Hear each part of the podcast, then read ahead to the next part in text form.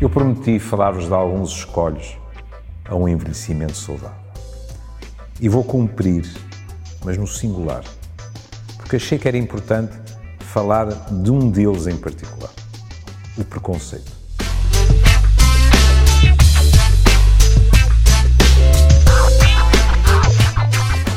Vou-vos falar de um dos maiores entraves a um envelhecimento gratificante: o preconceito aquilo a que nós chamamos o idadismo, o preconceito relacionado com a idade de alguém, neste caso, dos mais velhos. Isto pode acontecer não apenas aos mais velhos. Sei lá, quando nós temos aquelas frases de ah, os adolescentes são todos uns cabecinhas no vento, não são capazes de assumir responsabilidades, etc. Isto é uma forma de idadismo. Sejamos perfeitamente honestos. Em geral, a palavra é utilizada em relação aos mais velhos e dir-me-ão. E ainda assim tantos preconceitos para com os mais velhos. Por exemplo, a nossa mania de olharmos para os idosos como um grupo homogéneo, em que todos eles partilham as mesmas características. Porquê? Porque têm mais de 65 ou 70 anos de idade. Por exemplo, a questão da sexualidade, em que os tornamos seres assexuados. Porquê? Porque na nossa sociedade a sexualidade está reservada aos mais novos.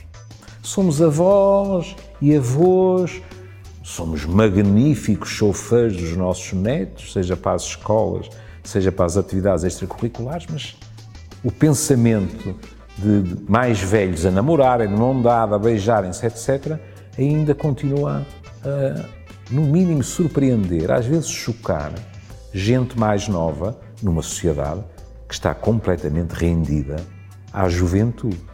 Na realidade, tão rendida à juventude que, vocês sabem, no tempo da outra senhora, ser analfabeto era muito simples. Era não saber ler nem escrever. Hoje em dia, eu deparo-me com formas mais subtis de analfabetismo, que é assim. Os mais velhos não dominam o Excel, o Word, não sabem eventualmente manejar todas as aplicações dos seus telemóveis, etc. E isto é outra forma de segregação. De tal modo que pode ter consequências a nível das próprias situações laborais. E porque falei, agora deu-me vontade de dizer, e por falar nisso, e porque falei de situações laborais, como vivemos numa sociedade que privilegia a aparência, é muito vulgar que os mais velhos se venham queixar, sabem de quê? De que, por exemplo, tendo trabalhos em que estão em contacto com o público, de um momento para o outro, alguém os chamou e, de uma forma mansa, mas definitiva, lhes anunciou que vão passar para outras secções em que não estão em contacto com o público. Porquê? Porque a empresa, a instituição, a repartição precisa ter uma imagem mais jovem.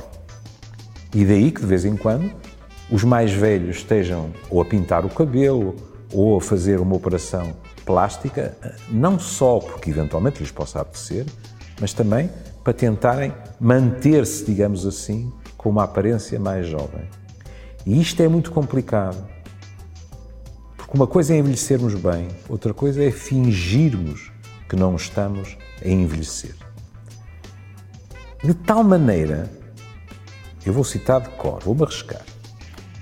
Ainda por cima, grande parte de vocês sabem que Eugênio de Andrade é meu poeta favorito.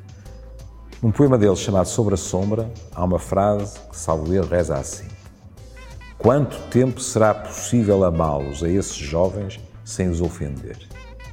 E a frase é bela, mas é terrível, porque significa que nós já não precisamos que o preconceito venha de fora, ele já está dentro de nós e somos nós que nos questionamos a nós próprios.